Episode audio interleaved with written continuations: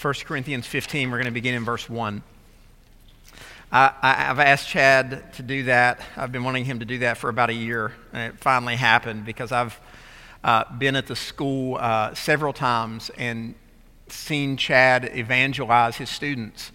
And usually, when they prompt, uh, they ask him questions about his faith. They ask him, you know, sometimes challenge him about what he believes and why he believes it or why he lives the way he does. And uh, I've seen him firsthand more than once proclaim Christ to students and reason with them and explain to them the gospel. And uh, he's had a, a, an impact because the gospel is powerful. And that's what we're talking about this morning. We're talking about the gospel. In 1 Corinthians 15, uh, we're currently studying through the book of Matthew. Uh, we're about to enter the section of Matthew, which is essentially Jesus' last days, the, the passion narrative where Jesus goes to the cross, suffers and dies, and then is raised from the dead. So we're in this, the last section of the Gospel of Matthew, and that's going to take up essentially most of our time or all of our time this fall. But before we get to that, I wanted to take a few Sundays and clarify what I think is the most important truth. We're going to see historically in Matthew what happens to Jesus, and we're going to see the, essentially the, the, the events of the gospel.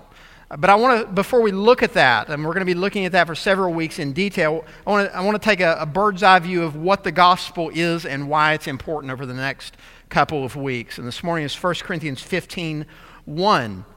You may not be like me, but I spent many years as a Christian. And I, I, I, did not have the ability to articulate to you what the gospel was. I was trusting in Jesus. I knew I was a sinner. I knew I needed forgiveness, and I knew Jesus did that for me. And that's about all I knew. And praise God, at one point I found 1 Corinthians 15 1, which I think contains the, the clearest description of the gospel in the Bible. So we turn and look at 1 Corinthians 15 beginning in verse 1. Now I would remind you, brothers, of the gospel I preached to you, which you received, in which you stand, and by which you are being saved, if you hold fast to the word I preached to you, unless you believed in vain. For I delivered to you, as of first importance, what I also received that Christ died for our sins in accordance with the Scriptures, that he was buried that he was raised on the third day in accordance with the scriptures. Before we look at that passage, I want to ask you a question. What, pre- what was your preoccupation this week? What, what did you think about most this week? What were you focused on this week? What was on your mind for the larger part of this week? Let me ask you a bigger question than that. That's just this week. But what about your life? What defines you? What drives you? What are you living for? What is the driving force of your life? And as Christians, we want it to be the truth. I, I, would hope anybody would want the truth to drive them. I mean, we don't want to live for a lie.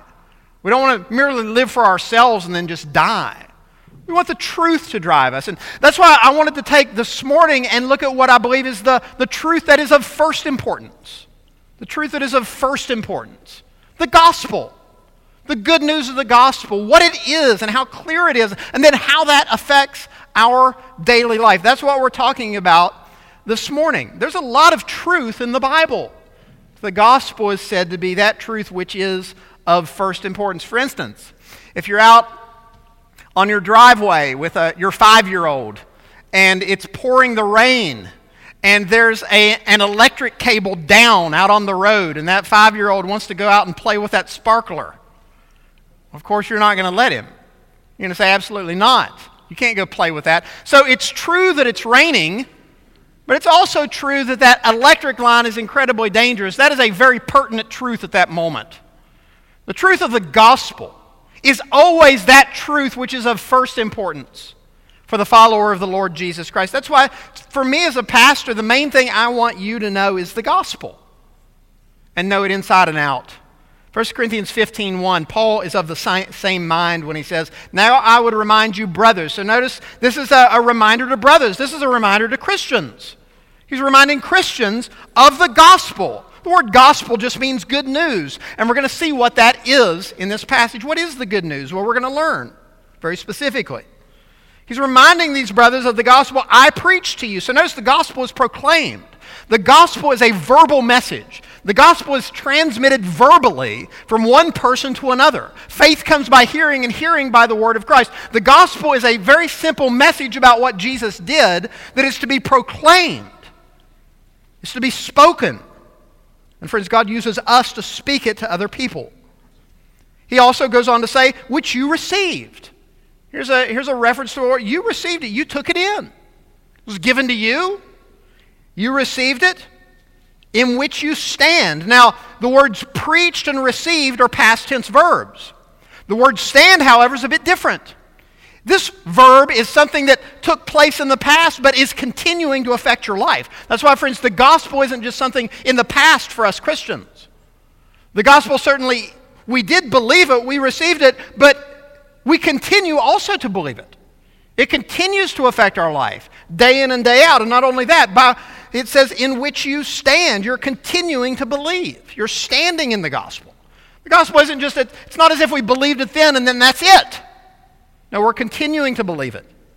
This is the reception of the gospel by which you are being saved. That God is saving us, that the scripture speaks of salvation as the fact that God saved us when we believed, God is saving us today. Right now, God is saving you, and one day you will be saved. All by grace, through faith. You're being saved. Here's a condition if you hold fast to the word I preached to you, unless you believed in vain. The condition is continuing to hold fast. That, that this is part of the nature of true faith. True faith is not just a one time event in the past. No, true faith and biblical faith continues to believe. Now, obviously, we all have seasons in life, maybe days or weeks when our faith is weaker than at other times. I, I think it's natural and normal for Christians to have periods of doubt.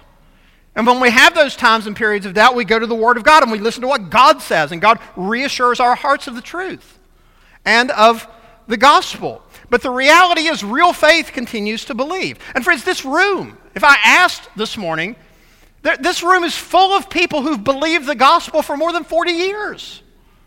There's a, there's a bunch of people sitting just around you who have been believers for over 40 years. It's astounding. What a, what a blessing it is to be in a church surrounded by people who've believed the gospel for years. They're standing in the gospel, they're holding fast in the gospel.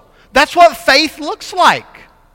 And, and for those that don't hold fast, he says, you believed in vain, that there, there, are, there is a, a faith that is not real faith, that would be empty. A vain faith would be a faith that doesn't continue to believe, doesn't continue to stand. But, friends, that's not us. We will continue to believe by grace, and we will continue to stand. That's the reception of the gospel. Now we want to focus in verse 3 on the centrality of the gospel. I want you to see this morning the centrality of the gospel. See the centrality of the gospel, verse 3 For I delivered to you as of first importance. There's a, there's a preeminent message here for the Apostle Paul, and that is the gospel. The gospel is the message of first importance. This book tells us a lot about God, and it's all true. And it is all important. And it is all glorious, and I believe it's majestic, and it's the best book you can read. But there is a truth that is of first importance because it relates to how we are reconciled to God, how we're saved. And that is the truth of the gospel. It is central. It is central. I'm helped by Martin Luther, who discovered this reality. This is what Martin Luther says The gospel cannot be preached and heard enough, for it cannot be grasped well enough. Moreover, our greatest task is to keep you faithful to this article. John Piper says this about Paul the Apostle, the author of 1 Corinthians. Paul was utterly mastered, held captive by one great scene in history a cross on Golgotha, and on it the Son of God, who loved us and gave himself for us. We see this all through Paul the Apostle's example in ministry. This man who wrote these letters to these churches to strengthen them and encourage them. Look at what he says earlier in the book of 1 Corinthians, where he's describing his ministry. 1 Corinthians chapter 2 and verse 1. And I, when I came to you, brothers, did not come, come proclaiming to you the testimony of God with lofty speech or wisdom. Essentially, he's there contrasting himself with speakers of that day and time. In the Greco Roman world, rhetoric was a big deal, and they put on a big show. Paul says, My coming to you as a, as a preacher of the gospel wasn't about my show or my eloquence or my vocabulary or my ability. No. I decided to know nothing among you except Jesus Christ and Him crucified. Now think about it. this is a Gentile, pagan, depraved place, Corinth. And he goes in with one very clear and simple message, and that is Jesus Christ and Jesus Christ crucified. The gospel message. It, it is central. If you look at the book of Acts, there, is, there, are some, there are some themes found all through the book of Acts, which is an early history of the church, which is about the spread of the gospel. And that is, the, that, is the, that is what the book of Acts is about. It really should be the Acts of the gospel. Because the book is about the gospel spreading. The main character in the book of Acts is the gospel. And guess what happens with the gospel? It's taken, it's, it's spread by the people of God. And that's, that's, the, that's the heart of that book.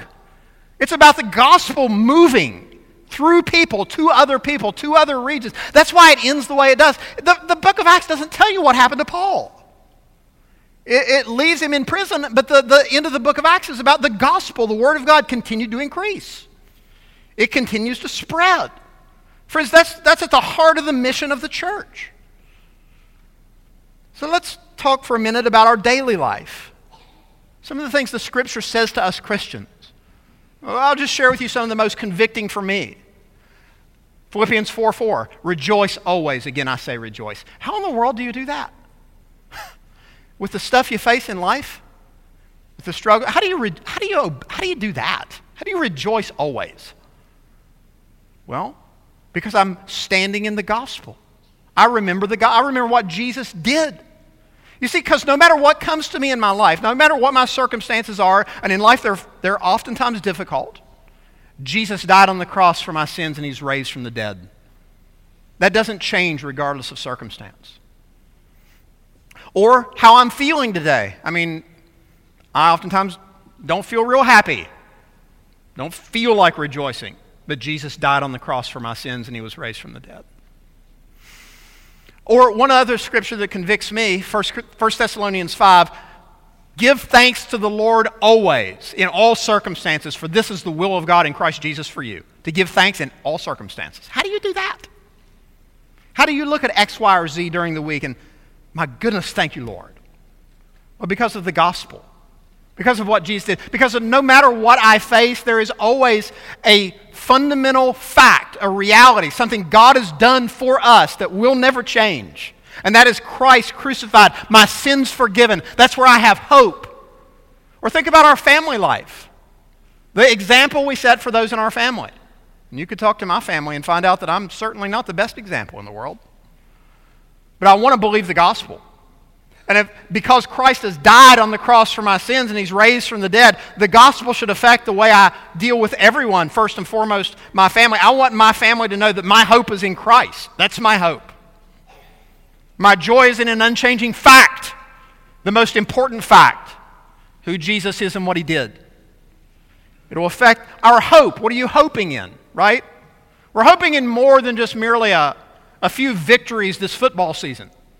Though that could be a good thing. We're hoping in far more than that. We're hoping in Jesus Christ. Died for our sins. Aren't we reminded of our sins every day and on a regular basis? We need help. And God has provided help. And that's the good news of what Jesus did. The gospel is and should be central. Friends, you know the preoccupations of last week will fade most likely. Most of them already have. Maybe the, the minor things in life that maybe had you anxious last week, many of them have faded. The preoccupations of this week will fade, but there is a truth that will never fade. There is a truth that is the most fundamental truth of all of life. And until you make it the most fundamental truth in your life, your life will be out of kilter and off. And that is the most important truth about Jesus and who he is and what he did. It's the centrality of the gospel.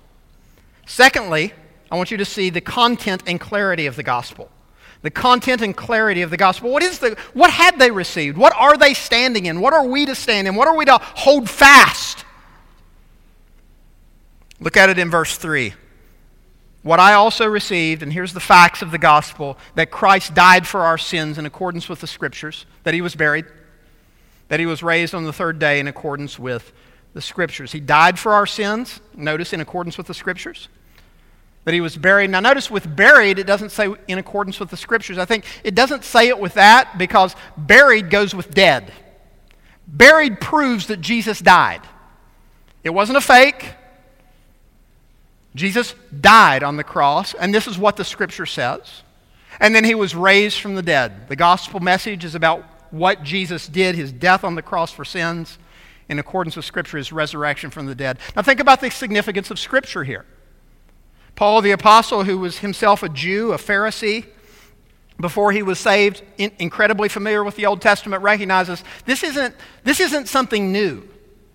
This is something God had planned and had revealed all throughout the history of his people. In fact, this is the seemingly the preeminent plan of God all through the Old Testament. What I mean, even from when Adam and Eve sins, one of the, the things God says to, to Eve is that her seed will crush the head of the serpent. By the way, that seed is singular. It is one of her descendants is going to crush the head of the serpent. What the devil did will one day be undone by one of her descendants, and it's Jesus Christ. Right there in Genesis 3.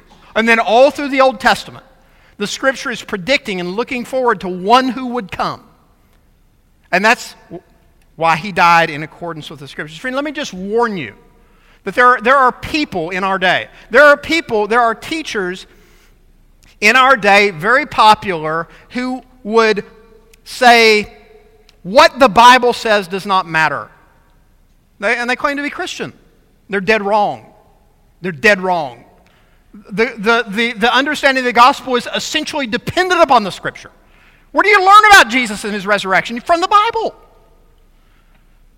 Paul makes it very clear that the gospel is in accordance with the scripture. That's the content. Jesus' death. He was buried, proving he really died. And he was raised from the dead. And look at the clarity. This is so clear. Aren't you glad? This isn't like some esoteric, deep thought. It's very clear what God did what Jesus did. And you know what? The response is also clear all through the apostolic preaching, all through the Bible. The response is a call to trust Jesus, trust what he did for you. In fact, it says it in this passage if you drop down. I'll skip ahead to verse, verse 11. 1 Corinthians 15 11. Whether then it was I or they, so we preach, and so you believed. You've believed this. Friends, the gospel is clear. It's incredibly clear. Now, there's, there's, there's a legion of misunderstandings about the gospel. Let me just go over one. I'm just going to go over one today, and then I'm going to preach a whole sermon on another one. The, the sermon I'm going to preach in the future, Lord willing, is on legalism. There are people that are trusting in their performance to get them to God or to keep them saved. That's false. Salvation from first to last is based on grace and mercy. So we'll look at that in a couple weeks. One misunderstanding to clarify now is the fact that, which again I think is, is common thinking in people's minds, because obviously we want to focus on people believing the gospel being saved. There is a, there's a common thinking in the mind of Christians that once you're saved, then you just kind of move past the gospel. You just kind of move beyond it, right? Now on to other things, now on to other teachings. No. As a Christian, we don't ever move past the gospel. We're standing in it. We're holding fast to this clear and simple message about Jesus. And by the way, if, if that's what we're preoccupied with, which we should be, and it's of first importance, it's probably going to come out of our mouth and will certainly affect our life. But the misunderstanding is Christians, yeah, believing the gospel is just relevant to salvation, and then after you're saved, well, then you move on to other things. No. When you're saved, you're still dependent on Christ. You're still trusting. You're still believing. It is still of first importance. Keep in mind, Paul here is reminding brothers of this. He's writing to Christians about the importance of the gospel. He does this in Romans too, the book of Romans. The book of Romans is the most in depth description of how you're saved, how the gospel is applied to your life. And in Romans 1, he says to Christians, to the church of Rome, his desire is to preach the gospel to you. He wants to come to Rome and preach the gospel to Christians. So he wants to make sure Christians know the gospel and are reminded of the gospel. Think about what we do in the Lord's Supper. What are we reminded of? When Jesus says, Do this in remembrance of me, what are you remembering? You're remembering the facts of the gospel, what Jesus did. It's fundamental and crucial. It's so important to God's people that we remember the gospel.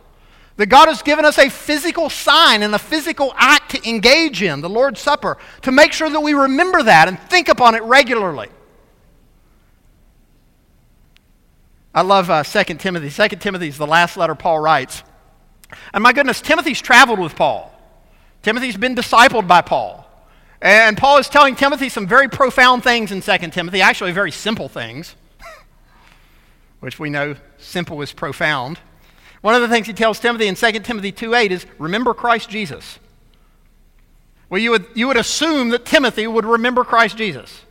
But yet, Paul the Apostle reminds him of that. Aren't you so glad for reminders of fundamental, clear, essential truth? The gospel. God wants us to know this for a reason. Well, now in conclusion, what can we do with this? Well, obviously, we can teach it to others and should. The gospel is clear, very clear in the Bible. Please make sure others know what it clearly is. Make sure your kids know what it clearly is. Make sure your grandkids know.